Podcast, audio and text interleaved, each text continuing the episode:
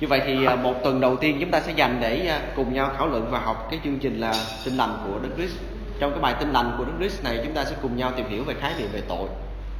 À, chúng ta cũng sẽ trao đổi dành thời gian để trao đổi với nhau về việc uh, nguyên tội. À, đó là điều mà chúng ta sẽ phải cần phải hiểu rõ về tội lỗi và là nguyên tội. Để khi chúng ta đi qua cái quá trình mà đi rao truyền tinh lành để hai cái kế cái này là nó sẽ qua đi khi chúng ta đi rao truyền tinh lành thì có một số câu hỏi nào liên quan đến cái phần đó thì chúng ta sẽ không có à, chúng ta sẽ có đủ cái kiến thức để có thể mà đáp ứng cho những cái câu hỏi tương tự như vậy. Thì à, chúng ta sẽ trao đổi với nhau về khái niệm về tội rồi chúng ta sẽ cùng nhau trao đổi về nếu mà chúng ta có tội lỗi như vậy thì chúng ta sẽ phải làm cách nào để giải quyết với tội lỗi. Thì đương như vậy thì nó sẽ sinh ra cái tư tưởng hay là sinh ra cái ý định hay là sinh ra cái um, cái sự dạy dỗ về việc mà chúng ta cần một đấng cứu rỗi thì cái nguồn gốc của sự cứu rỗi đó đến từ đâu? Và cái đấng cứu rỗi đó đã làm gì cho chúng ta để chúng ta được cứu? Chúng ta sẽ cùng nhau trả lời cái câu hỏi rằng là ai cứu chúng ta? Cái gì cứu chúng ta? Khi nào chúng ta được cứu? Chúng ta được cứu như thế nào? À, đây là những cái câu hỏi mà chúng ta sẽ sẽ cùng nhau hỏi ở trong cái à, bài học này. Rồi ngoài cái à, điểm đó ra thì chúng ta sẽ à, trao đổi với nhau rằng là khi mà chúng ta nhận biết về tội chúng ta nhận biết về đấng cứu rỗi thì cái phương cách của sự cứu rỗi chúng ta sẽ phải tiếp nhận cái sự cứu rỗi như thế nào bằng à, cách nào?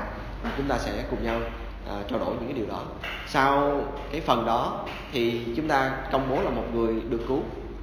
Vì họ nhận biết mình là tội nhân nhận biết có cứu chúa và à, vân phục cái phương cách cứu rỗi thì người đó trở thành tín đồ của Christ. Thì chúng ta sẽ đi đến cái phần bài tiếp theo đó là khi một người đã trở thành tín đồ của Christ như này hội thánh có liên quan gì đến những người đã được cứu. Đó là cái phần mà thứ hai mà chúng ta sẽ cùng nhau tìm hiểu. Như vậy thì à, phần đầu tiên trong ngày hôm nay chúng ta sẽ à, cùng nhau nhận biết về à, tội lỗi trước. Vậy thì à, bài số 1 chúng ta sẽ tìm hiểu về cái khái niệm về tội hay là tội lỗi. Đó là tin giữ cho lời người chúng ta. Nào chúng ta bây giờ chúng ta sẽ cùng nhau tìm hiểu ở trong sách à, uh, văn thứ nhất đoạn số um, 3 câu số 4 ở trên màn hình là có câu kinh thánh luôn anh em không cần phải dở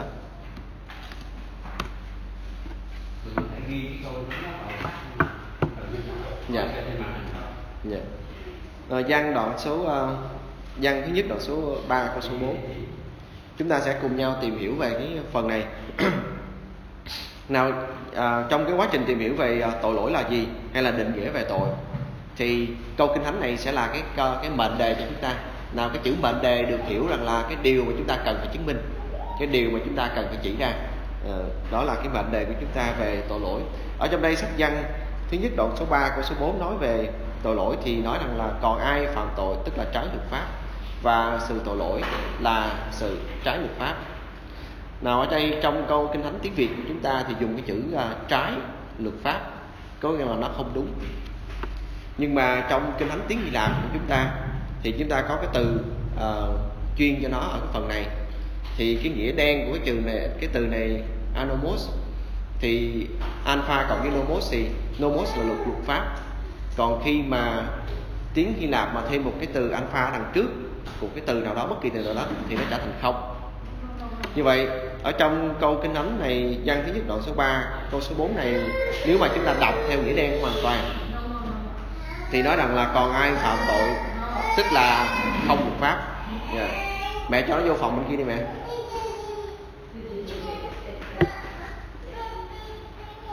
Ở đây nói rằng là còn ai phạm tội, tức là trái luật pháp, đó là cái bản dịch của chúng ta. Còn nguyên văn của tiếng hy lạp thì nó sẽ nói rằng là còn ai phạm tội, tức là không luật pháp.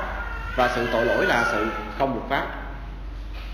Vậy thì nếu mà chúng ta nhìn vào cái ờ, thuật ngữ này, chúng ta tìm thấy được rằng là tội lỗi nó hiện diện ở cái nơi mà không coi luật pháp là gì cả.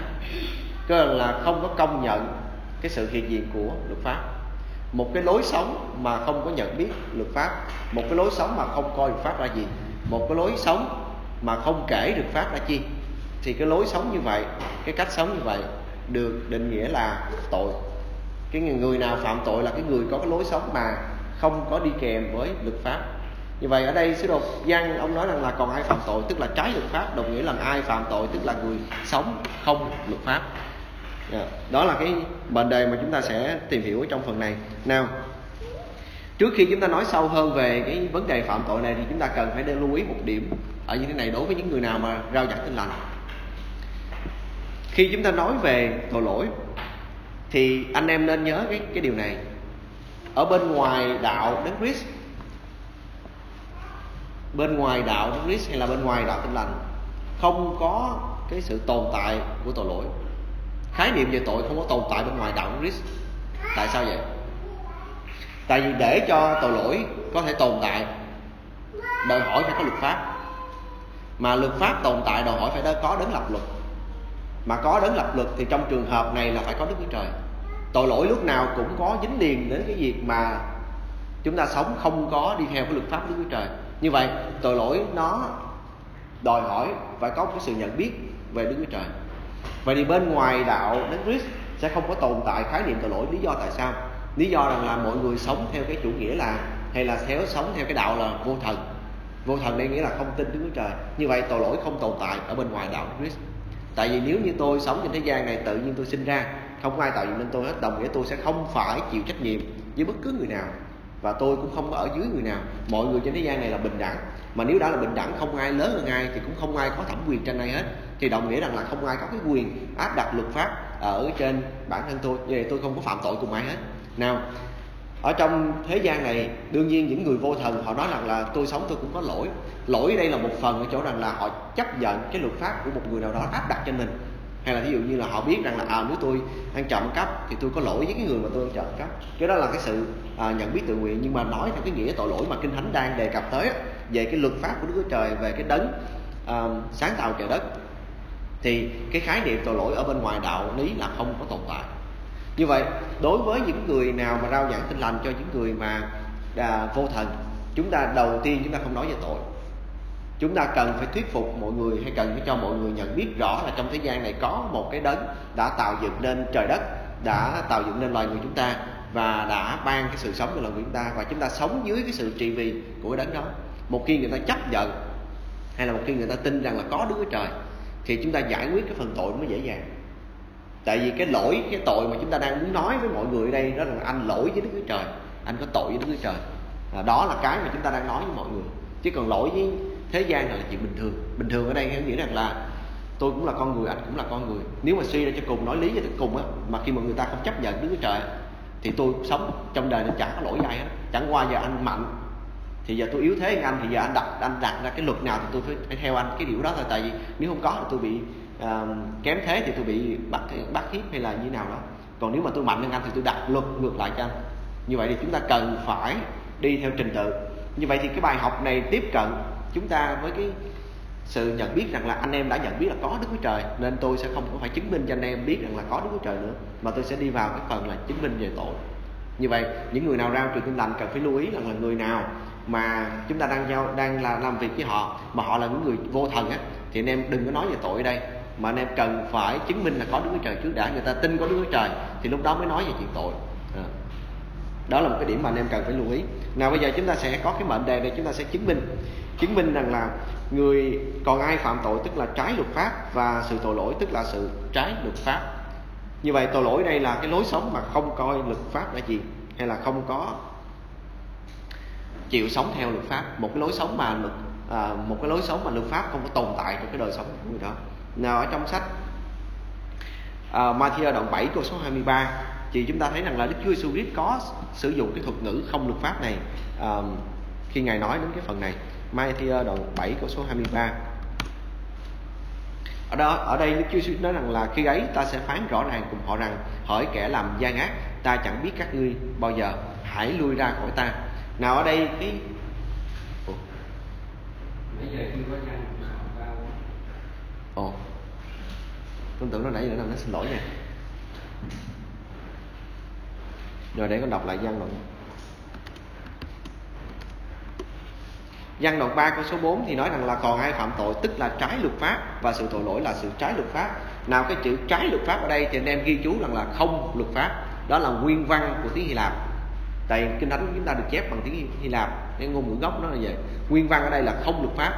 Nào khi chúng ta học thì chúng ta muốn hiểu rõ về nguyên văn nó như thế nào để chúng ta có cái cái nhìn à, đúng đắn nhất rồi sau đó chúng ta hiểu theo cái nghĩa trái luật pháp cũng chấp nhận được nhưng mà khi chúng ta cần hiểu rõ rằng là ở đây sứ đồ Giang đang nói rằng là người nào phạm tội tức là người đó à, sống không luật pháp à, sứ đồ Đức Chúa Jesus cũng sử dụng cùng y chang một cái thuật ngữ ở trong văn à, thứ nhất đoạn 3 câu số à, 4 hồi nãy thì ở trong Matthew đoạn số 7 câu số 23 Đức Chúa Jesus nói như này.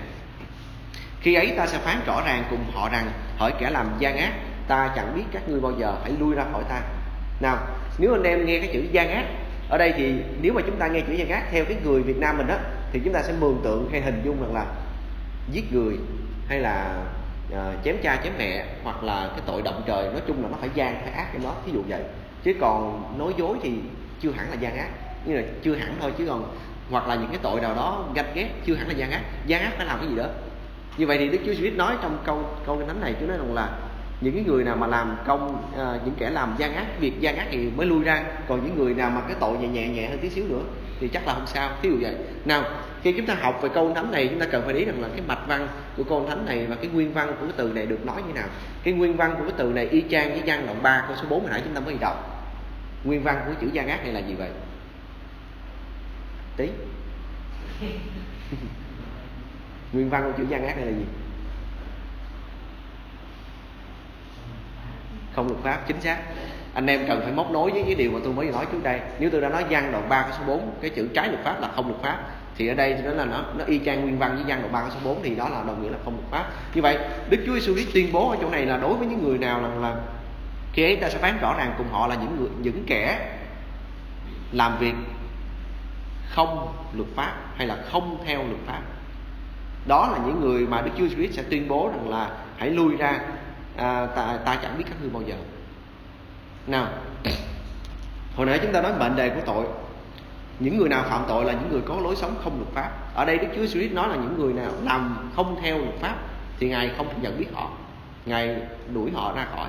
Mà chúng ta có biết là cái mạch văn này nó xuất hiện nằm ở chỗ rằng là có nhiều gọi kẻ gọi Đức Chúa Christ gọi Chúa đến cái ngày mà sau cơn rốt đó thì gọi rằng là lại Chúa lại Chúa rồi Chúa nói rằng là không phải những ai gọi ta là Chúa Chúa sẽ được vào nước Đức Trời đâu hay là vào nước thiên đàng đâu rồi Chúa lại nói rằng là có nhiều kẻ sẽ đến và nói thưa cùng Chúa rằng là tôi đã nhân danh Chúa mà trừ quỷ, nhân danh Chúa mà ra những lành, nhân danh Chúa mà làm phép lạ hoặc nhân danh Chúa mà cứu giúp. Nói chung là nhân danh Chúa làm mọi chuyện.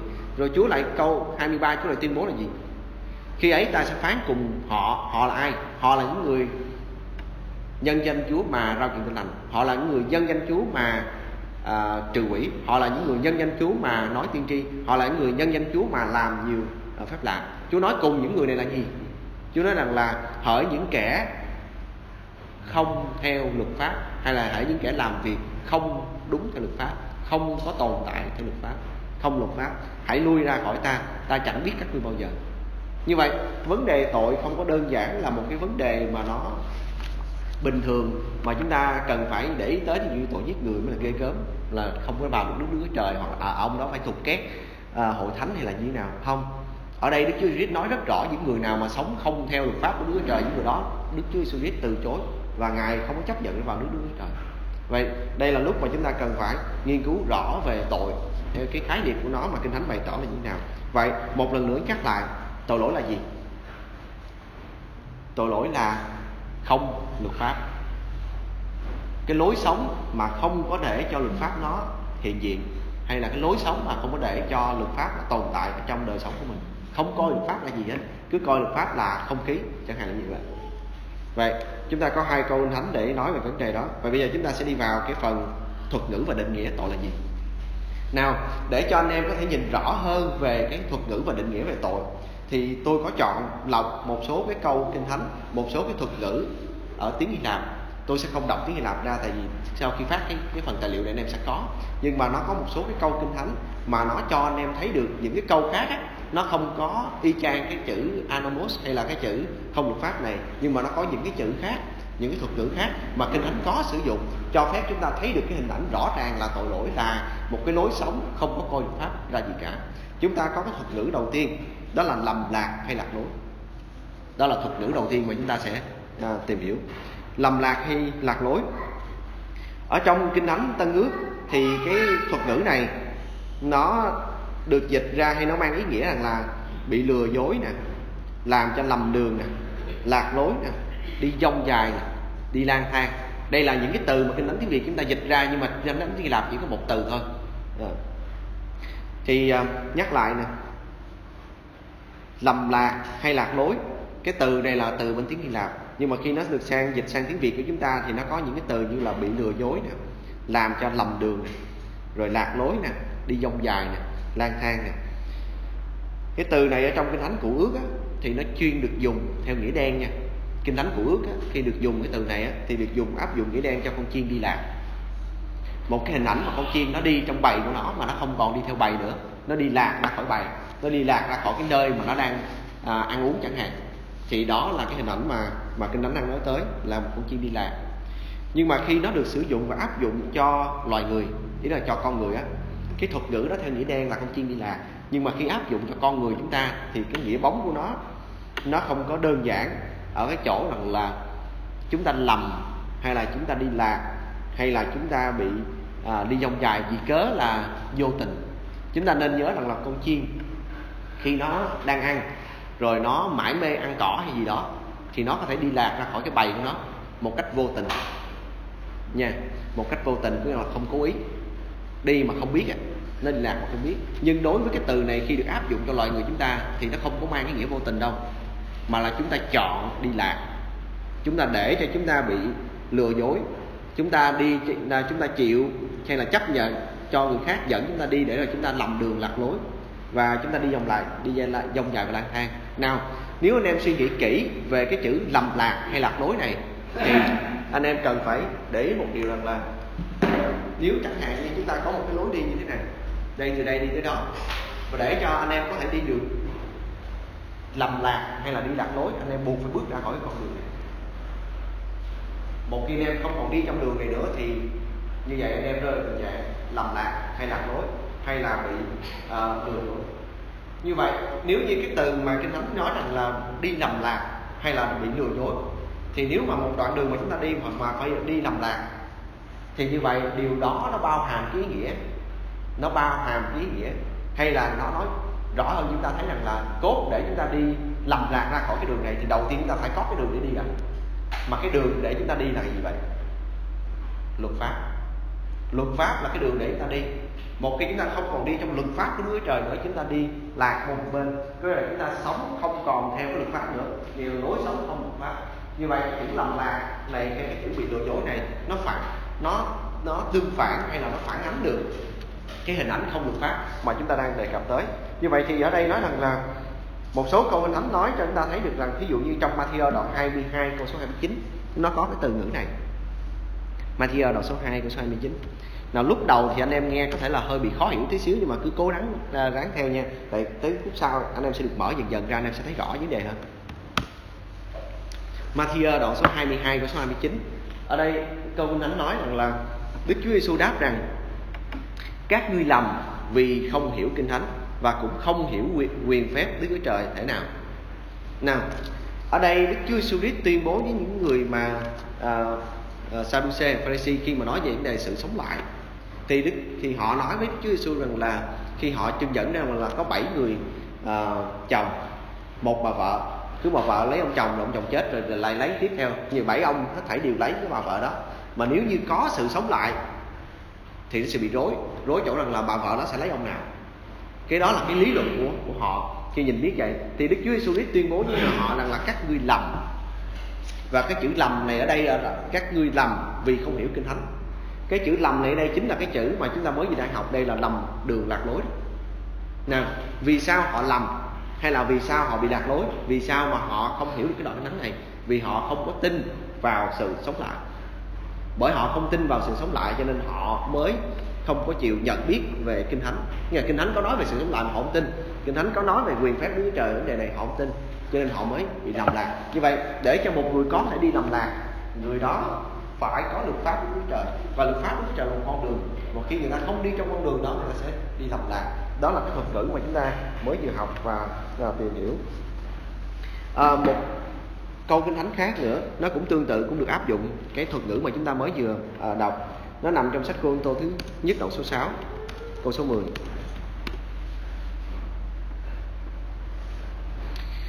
Cô Tô thứ nhất đoạn số 6 câu số 10 chớ tự dối mình phàm những kẻ tà dâm những kẻ thờ hình tượng những kẻ ngoại tình à, những kẻ à, làm dáng yểu điệu kẻ đấm nam sắc kẻ trộm cướp kẻ hà tiện kẻ say xưa kẻ chửi rủa kẻ chắc bóp đều chẳng hưởng được nước đưa Trời đâu.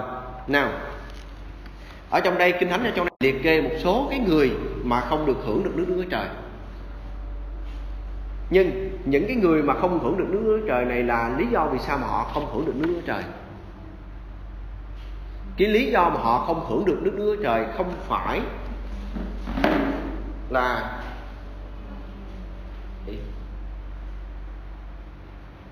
cái lý do mà họ không hưởng được nước Chúa Trời tất cả những người này chỉ có một điểm chung thôi. Điểm chung đó là gì vậy? Dạ. Điểm chung điểm chung của những người này ở trong câu số 10 thì sứ đồ Phaolô gọi họ là những người gì?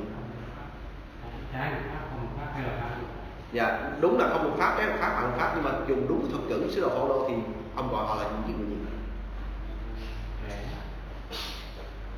Kẻ tự dối mình. Đây kẻ tự dối mình cái vấn đề không phải là họ là người tà dâm hay là thờ hình tượng hay là kẻ ngoại tình, nên nhớ rằng là ở trong hội thánh chúng ta có những người thờ tượng tà dâm nha. Ý là trước đây á, rồi sau này tin chúa thì chúng tha thứ hết. Cái vấn đề không phải họ là những người này, cái vấn đề nằm chỗ là họ ở trong cái trạng thái mà không thể nào nhận được nước Đức Chúa Trời vì cớ là họ là người tự dối mình. Nào, để cho mình có thể tự lừa dối được bản thân mình thì đầu tiên mình phải biết được một cái sự, một cái thông tin trước đã. Ví dụ, nếu Đức Chúa Trời nói với tôi rằng là, nếu tôi lấy hai vợ thì tôi không được vào nước Đức Trời. Nhưng mà để cho tôi có thể lấy được hai vợ tôi phải làm gì gì, gì, gì đầu tiên? Tôi sẽ dối là mình trời dạ đúng rồi. Như vậy tôi không còn dạ. Thứ nhất là tôi sẽ phải dạ. Thứ nhất là tôi sẽ phải lý luận với bản thân tôi rằng là là cho dù mình lấy hai vợ đức trời là đấng yêu thương cũng cho mình nhà đó thôi và mình tự mình tự lừa dối mình là mình phải đi lầm lạc. Nào một lần nữa cái chữ tự tiếng việt chúng ta là dịch ra là tự dối mình nhưng mà cái từ tiếng hy lạp ở đây với cái từ mà nãy chúng ta học á chỉ có một từ thôi. Một từ ở bên ờ, đây là cái từ lầm lạc đang chỉ về con chiên á nó đi lầm lạc thì cái đen. Mà con chiên nó đi lầm lạc thì cái đen là nó vô tình. Một con người chúng ta không có cái chuyện vô, vô tình ở đây mà là có cái ý là cố tình. Chúng ta đã có một cái đường đi là luật pháp nhưng mà chúng ta không muốn đi trong cái đường này mà chúng ta đi ra khỏi cái đường này. Đó là chúng ta đi lầm lạc chúng ta tự dối mình. Tự dối là mình đi ngoài đường này vô dạ. Cho nên là cái vấn đề ở đây rằng là những người này không thể vào được Chúa Trời vì họ tự dối mình hay là họ đi làm lạc họ chọn đi làm lạc Galati đoạn số 6 số 7 cũng y chang như vậy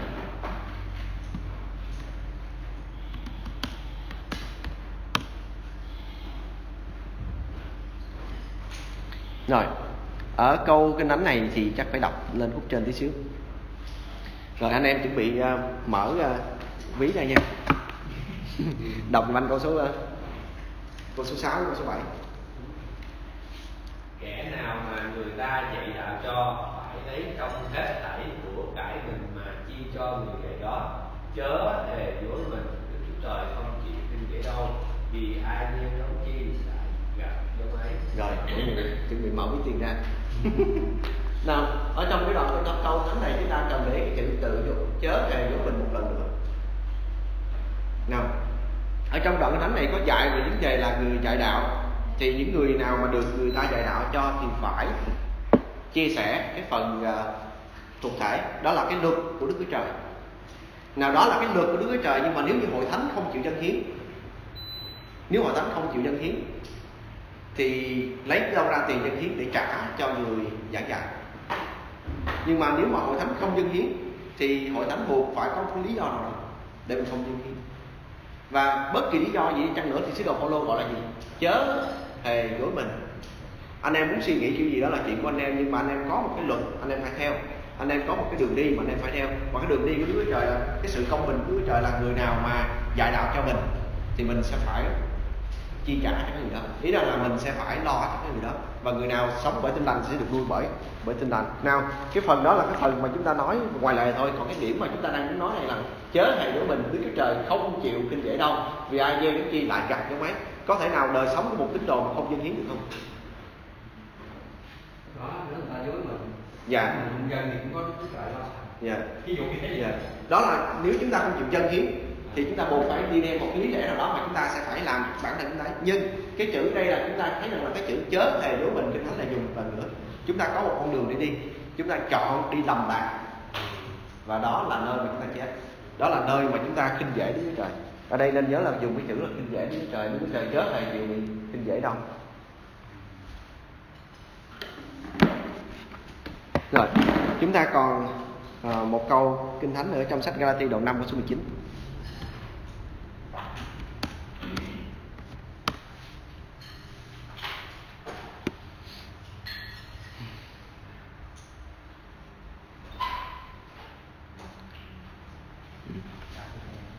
khoan khoan khoan năm câu số 19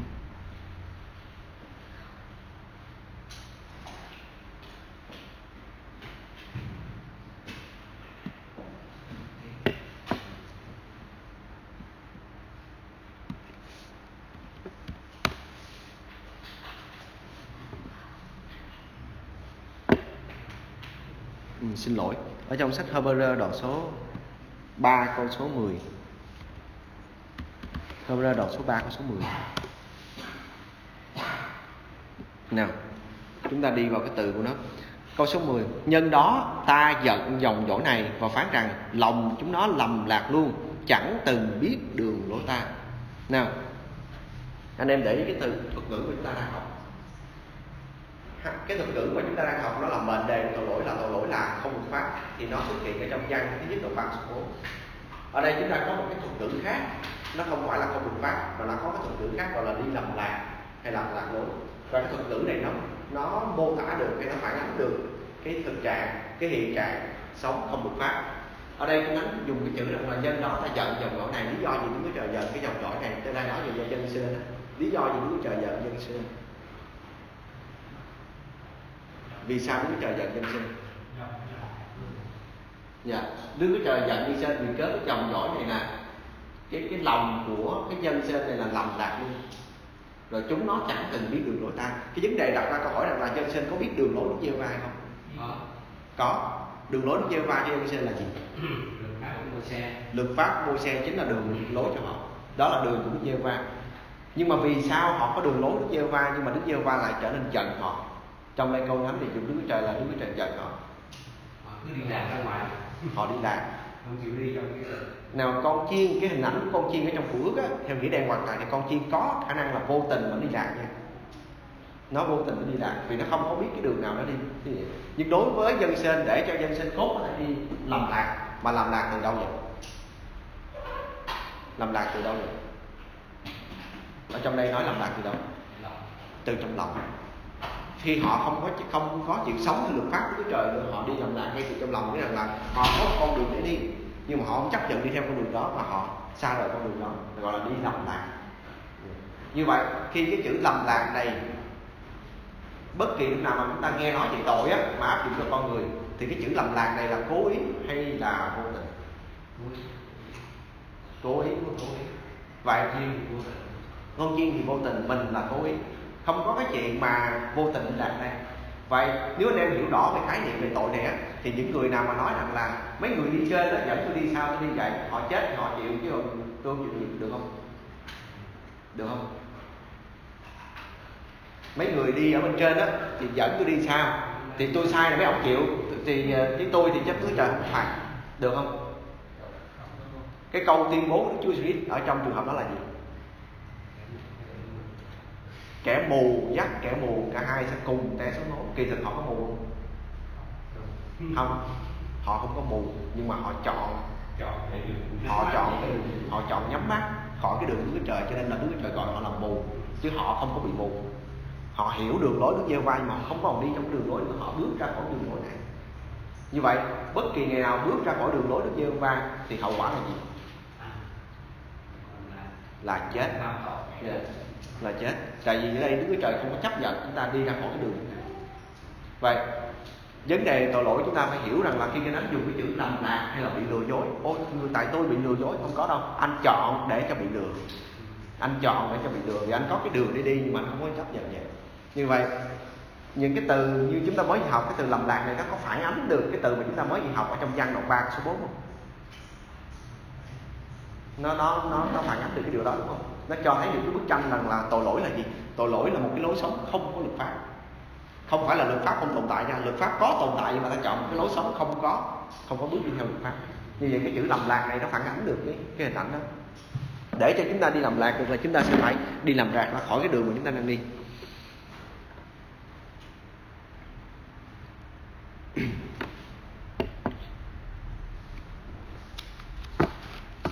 Bây giờ chúng ta sẽ đi sang một cái thuật ngữ khác mà nó cũng phản ảnh lên cái lối sống không luật pháp.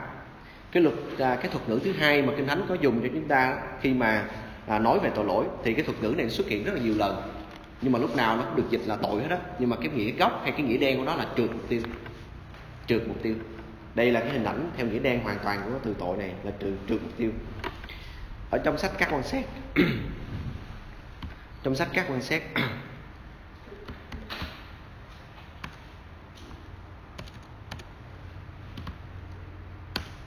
đoạn số 20 câu số 16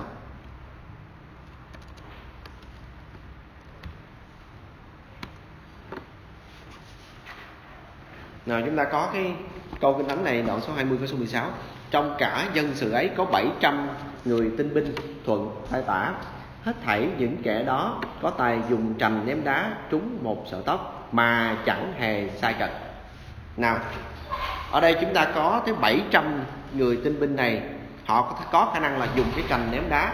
Mà ném đá cái độ chính xác như thế nào? Trúng sợi tóc. Canh sợi tóc. Là trúng sợi tóc. Ừ, không hề sai trái. Dạ. Xác. À, này là thuận tay tả. Đúng rồi tay tả là tay trái.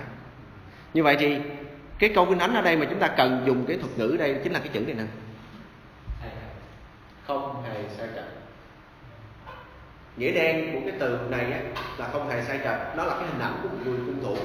Khi mà chúng ta nhắm bắn vào cái mục tiêu của chúng ta thì nó không được phép trật mục tiêu. Nếu chúng ta lệch cái hồng tâm ví dụ cái hồng tâm của chúng ta ở uh, hồng tâm của chúng ta là cái ờ, sợi tóc chẳng hạn. Nếu chúng ta lệch ra khỏi sợi tóc thì chúng ta trượt mục tiêu. Mà bất cứ khi nào chúng ta trượt mục tiêu thì cái thánh gọi đó là tội. À, khi anh em nhìn cái chữ, chữ tội ở trong thánh mà nếu chúng ta không có chịu uh, nghiên cứu kỹ á, thì uh, nhiều khi chúng ta không thấy được. Mà nếu chúng ta nghiên cứu kỹ những cái từ mà tội mà nó xuất hiện trong kinh thánh á, thì thế nào cũng dính cái thuật ngữ này. Khi mà được dịch ra người ta sẽ không có dịch dịch ra rằng là mình sống trật mục tiêu sống trai mục tiêu hay là sống hay là hay là sống sai trật cái kiểu đó. Người ta không dịch vậy. Người ta dịch ra là mình là phạm tội. Nào chúng ta sẽ có những câu thánh liên quan tới cái thuật ngữ này. Cái thuật ngữ này tiếng Hy Lạp với cả tiếng Hebrew thì đều y chang nhau là trật mục tiêu hết.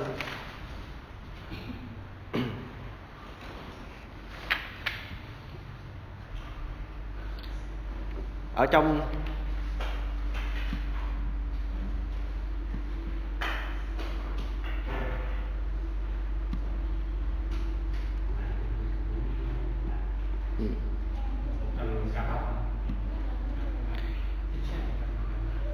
như vậy thì khi chúng ta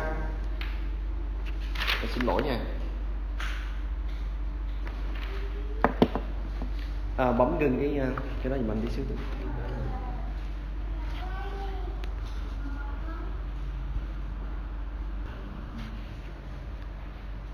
ở trong cái từ tội này thì chúng ta có thấy uh, cái sự xuất hiện của nó là 167 lần ở trong uh, kinh thánh tân ước. Thì ờ, uh, 167 lần trong số tổng số 239 câu có liên quan đến chữ tội. Thì cái chữ này cái thuật ngữ về tội này là trượt mục tiêu đó là nghĩa đen của nó. Nhưng mà khi chúng ta dịch ra thì chúng ta cứ dịch là tội lỗi. Nên nhiều khi chúng ta không nghiên cứu sâu chúng ta sẽ không thấy được cái cái nghĩa này của nó. Nhưng mà cái thuật ngữ này nó xuất hiện trong thánh nhiều lắm. Thí dụ như là ở trong sách Matthew đoạn số à, số ờ, 1 câu số 21 chẳng hạn. Mà thi ở đoạn số 1 câu số 21 này.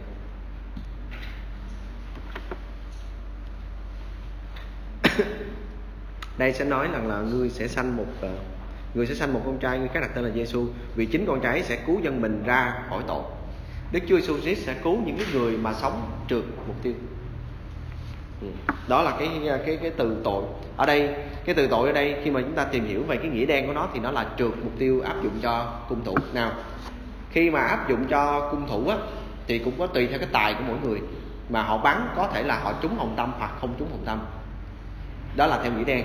Nhưng mà khi cái từ này mà được áp dụng ở trong đạo lý hay là áp dụng trong kinh thánh, thì cái chữ trượt mục tiêu này lúc nào nó cũng xuất hiện theo cái nghĩa rằng là chúng ta sống không có bám theo cái lời của Trời để sống và chúng ta sống để chọn để sống trượt mục tiêu như vậy nếu như chúng ta có một cái mục tiêu để chúng ta nhắm theo mà mục tiêu chúng ta nhắm theo đây là gì vậy và luật pháp của Chúa Trời luật pháp của Chúa Trời chính là mục tiêu của chúng ta hay là hồng tâm của chúng ta và chúng ta cần phải bước đi theo cái đường đó nhưng mà khi chúng ta không có bước theo cái hồng tâm này nữa chúng ta bước ra bên ngoài chúng ta trượt mục tiêu thì đây là lúc mà cái thánh gọi chúng ta là phạm tội như vậy cái từ tội lỗi mà theo nghĩa đen hoàn toàn của cái từ thuật ngữ này là trượt mục tiêu nó phản ánh lên được cái hình ảnh là lối sống như nào. Không luật pháp. Một đời sống trượt mục tiêu hay trật mục tiêu là một đời sống chọn sống sai cái, mục đích của Đức Chúa Trời đã rồi chúng ta. Như vậy được gọi là tội. Và cái thuật ngữ này nó xuất hiện rất là nhiều lần ở trong thánh tân ước. Rồi chúng ta bước sang một cái ờ, thuật ngữ khác mà cũng phản ánh lên được cái ờ, tội lỗi là sự không luật pháp chúng ta có cái sự không công bình. Nào, cái sự không công bình thì mọi sự ở trong sách văn đoạn 5 sách văn thứ nhất đoạn số 5 câu số 17 thì nói như thế này. Mọi sự không công bình đều là tội và cũng có tội không đến nỗi chết. Nào, ở đây chúng ta không bàn về vấn đề là cái cái tội nào thì đến nỗi chết và tội nào không đến nỗi chết. Đây là thời điểm mà chúng ta sẽ học về sách dần nhất chúng ta sẽ bàn vấn đề sau. Nhưng chúng ta đang bàn cái vấn đề là chỗ rằng là mọi sự không công bình thì đều được gọi là tội. Lý do vì sao mà mọi sự không công bình đều được gọi là tội? Để cho chúng ta có được cái sự công bình thì chúng ta thấy rằng là luật pháp nó sinh ra sự công bình. Vì trong sách uh, Timothée thứ nhất đoạn số 1 của số 9 nói như thế này. Timothy thứ nhất đoạn số 1 câu số 9 nói như này. Và biết rõ ràng, và biết rõ ràng luật pháp không phải lập ra cho người công bình.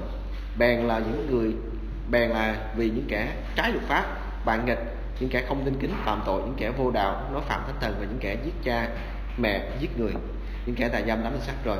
Hết thảy những điều này trái với cái đạo lành. Nào, ở đây lưu ý kỹ cái phần này.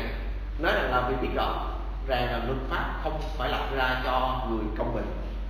Như vậy, luật pháp với sự công bình là ở cùng phía với nhau. Luật pháp sinh ra sự công bình hay là luật pháp với lại với lại sự công bình là cùng một phe với nhau, cùng một đảng, cùng một bầy với nhau nghĩa là cùng một chung một vế với nhau. Vậy thì luật pháp này lập ra là lập ra cho người nào? Lập ra cho những người không công bình. Như vậy, khi chúng ta nói về sự không công bình hay là chúng ta nói về sự không công bằng, thì chúng ta đang nói cái hình ảnh rằng là mọi sự không công bình đều là tội. Mà để cho chúng ta có một cái đời sống không công bình, thì bắt buộc chúng ta phải sống như thế nào? Để chúng ta có một đời sống mà sống không công bình, được gọi là không công bình trước mặt Đức Chúa Trời, thì chúng ta phải có một đời sống như thế nào? Trái luật pháp không luật pháp. Luật pháp không có hiện diện trong đời sống của chúng ta. Thì đó được gọi là không công bình nào nếu Đức Chúa Trời nói với chúng ta rằng là nếu Đức Chúa Trời nói với chúng ta là nhóm họp thờ phượng Đức Chúa Trời chỉ hát mà thôi thì chúng ta không hát chúng ta đờn chúng ta có tội không? Tại sao lại có tội? Dạ đúng rồi là con đang dùng cái chữ nếu rồi nếu thật sự kinh thánh, nói như vậy, đó là nói chứ, nói với quá trình chúng ta nhóm học thần chúa là chỉ được hát, không được dùng nhạc khí. Mà nếu chúng ta chọn dùng nhạc khí mà không hát, thì trước mặt Chúa Trời, chúng ta là người công bình hay là không công bình? Không công bình. Lý do vì sao mà lại trở thành không công bình? Dạ đúng rồi. Như vậy, khi anh em nghĩ tới cái chữ tội đừng có nghĩ đừng có gắn liền nó với một cái tội nào mà chúng ta nghĩ nó là tày trời ví dụ như đánh cha đánh mẹ hay là uh, giết người hàng loạt hay là hiếp dâm hay là trộm cướp. Cái nói chung là gây gớm lắm. Mà phải gắn liền với cái hình ảnh cái định nghĩa thật sự của tội là gì vậy? Không luật pháp. Mà luật pháp đây đang nói về luật pháp thiên liêng đó là luật pháp Đức Trời. Cứ sống không luật pháp không theo luật pháp Đức Trời là tội không cần biết anh phạm cái gì trong đó. Cái điều khoản nào trong đó mà anh phạm chi tiết hơn thì tính sao? Còn bây giờ mà cứ phạm không đúng là Đức Trời là là tội như vậy sự không công bình phản ảnh được cái lối sống là không theo luật pháp. Nào chúng ta còn hai từ nữa rồi chúng ta sẽ à, nghĩ với lao ha. À, còn ba từ nữa. Không phân phục. Thuật ngữ kế tiếp là không phân phục. Thuật ngữ không phân phục này thường thì được áp dụng cho con cái thí dụ như là không có vâng lời cha mẹ. Nhưng mà những hầu hết những cái trường hợp khác mà khi không áp dụng cho con cái thì nó được áp dụng cho cái sự không vâng lời Đức Chúa Trời, hay là không vâng phục Đức Chúa Trời. Thí dụ như Roma đoạn số 11 Roma đoạn số 11 câu số 30 cho đến câu số 32. Roma đoạn số 11 câu số 30 cho đến câu số 32 lại như khi trước anh em đã nghịch cùng Đức Chúa Trời mà bây giờ được thương xót bởi sự nghịch của họ, thì cũng một thời ấy bây giờ họ đã nghịch hầu cho cũng được thương xót bởi sự thương xót đã tỏ ra anh em. Vì Đức Trời đã nhốt à, mọi người trong sự bạn nghịch đặng thương xót hết thảy. Như vậy ở đây chúng ta có cái sự mà nghịch hay là không có vân phục hay là không có chịu phục à, Đức Chúa Trời. Còn một câu kinh thánh khác nữa ở trong sách à, uh, episode đoạn số 2 câu số 2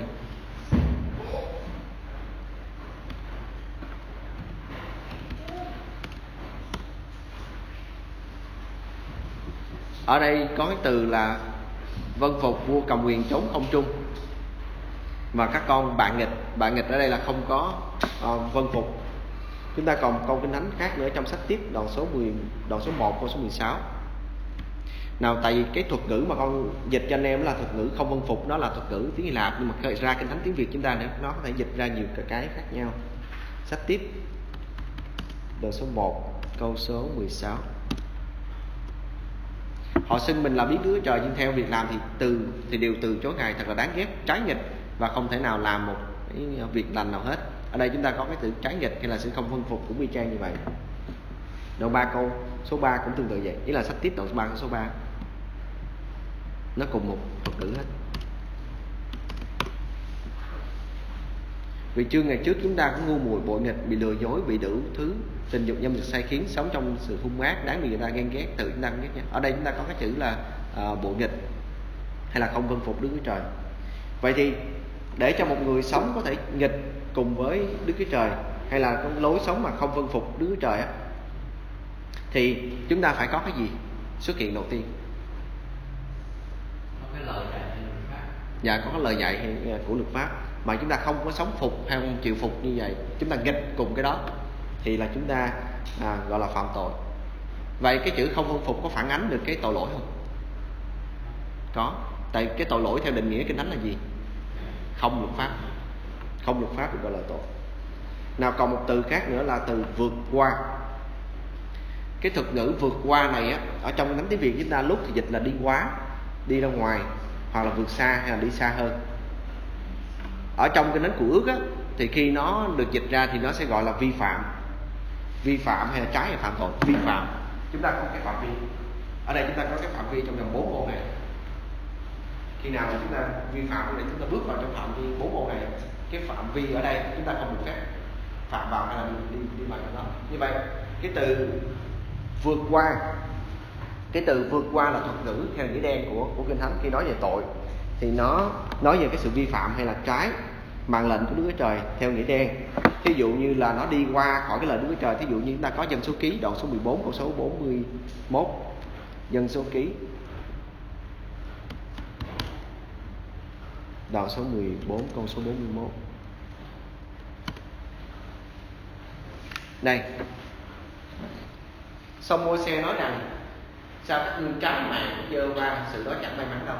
Nào anh em nào quen thuộc với dân số ký đoạn số 14 chúng ta biết câu chuyện này là xảy ra rằng là đức uh, Giê-hô-va sai 12 thám tử đi chinh thám do thắng đi về rồi dân Israel đầu là làm bầm cùng 12 thám tử. À, xin lỗi làm bầm cùng hai thám tử là ông uh, Joseph và ông uh, Caleb. À, xin lỗi Joseph và, Ca, và Caleb. Và sau đó thì họ muốn lập ra như là muốn bố phế ông môi đi lập người khác dẫn họ quay trở về với uh, đất Egypto mà họ làm bầm cùng Đức Chúa Trời thì Đức Chúa Trời mới hiện ra mà nói với họ rằng là 40 ngày sẽ đổi lại thành là 40 đêm đi vòng vòng trong vòng vạc và bây giờ Đức Chúa Trời không cho họ vượt qua khỏi cái ranh giới đó để mà đi vào trong xứ Canaan. Đức Chúa Trời cho họ, Đức Chúa Trời giữ lui lại. Vì ở phía trước các ngươi là quân địch, các ngươi sẽ không có được qua. Nào, trong trường hợp này, sau khi dân Israel thấy được cái hình phạt của trời là là 40 năm đi lầm lạc trong đồng trong đồng vắng nhưng mà với điều kiện là gì? Đi 40 năm nhưng mà cái đời là cái đời mà lầm bầm là chết hết chỉ có cái đời thứ hai là đời con cháu mới được phép vào. Còn cái đời đầu tiên là phải chết. Chết trong đó thì 40 năm là đủ để họ chết hết. Như vậy thì khi họ nhìn thấy được cái hình phạt lớn như vậy thì họ bắt đầu nói như nào? Họ nói với Môi-se là, chúng tôi sẽ đi đến cái dân Canaan và đánh chiếm cái phần đó và đi vào trong đất nước. Và Môi-se nói gì? Môi-se nói rằng là sau Môi-se nói rằng là sao các ngươi trái mạng nào, cái chữ trái mạng ở đây thì chúng ta đọc nghe như vậy thì chúng ta không có nhìn chung được hết cái từ đó là như thế gì. Nhưng mà nghĩa đen của cái từ này nè, nghĩa đen của cái chữ trái mạng là vượt qua, là vượt qua. Như vậy trong trường hợp này dân sinh vượt qua cái gì? Lời Đức Trời định ra cụ thể hơn cho họ là gì? Dạ không được đi vào đất an như vậy, đây là lời Đức Trời. Chúng ta có cái lời lời Đức Trời đây. Và trong trường hợp này dân sinh chọn cái nào? Vượt qua nếu mà chúng ta có cái hình ảnh mà chúng ta vượt qua khỏi lời Đức Trời như vậy được gọi là vi phạm hay là trái mạng Đức Trời và đó được gọi là tội. Nào để cho một người mà có thể vượt qua được lời Đức Trời như là lời Đức Trời đây cái ranh giới là Đức Trời đây mà nếu để cho một người có thể vượt qua được vậy người đó trong trong tư tưởng đó hình thành cái, cái, thái độ như thế nào?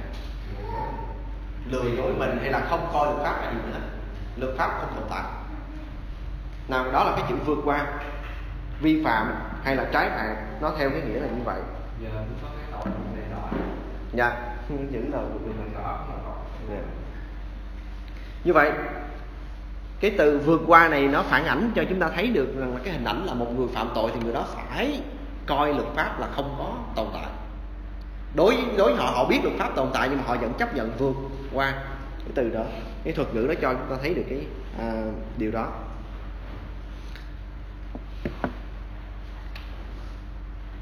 ở trong Roma đoạn số 4 câu số 15 có cái thuật ngữ này.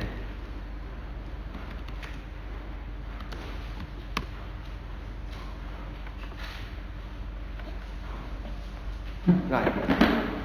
Ở trong câu thánh này nói rằng là vì luật pháp sanh ra sự giận, xong đâu không có luật pháp thì đó cũng không có sự phạt luật pháp.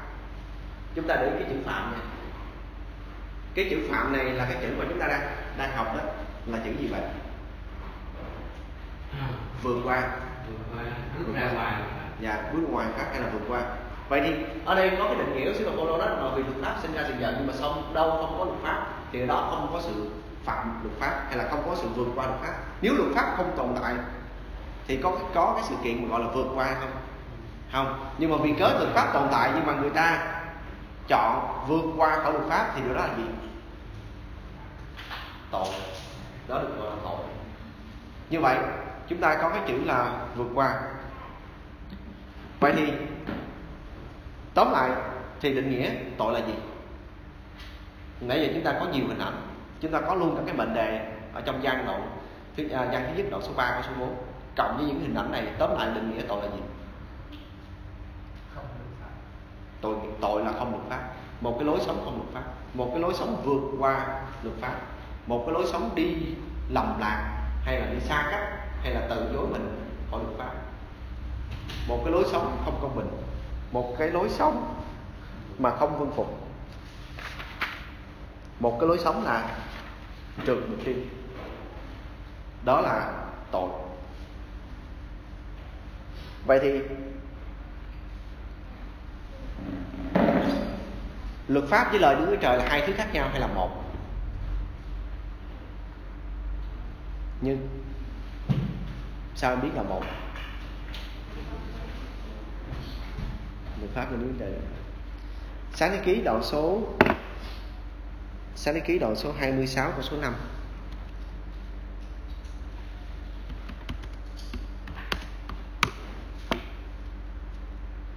ai mà quen thuộc với các tài liệu của của ba con thì sẽ thấy con này xuất hiện rất là nhiều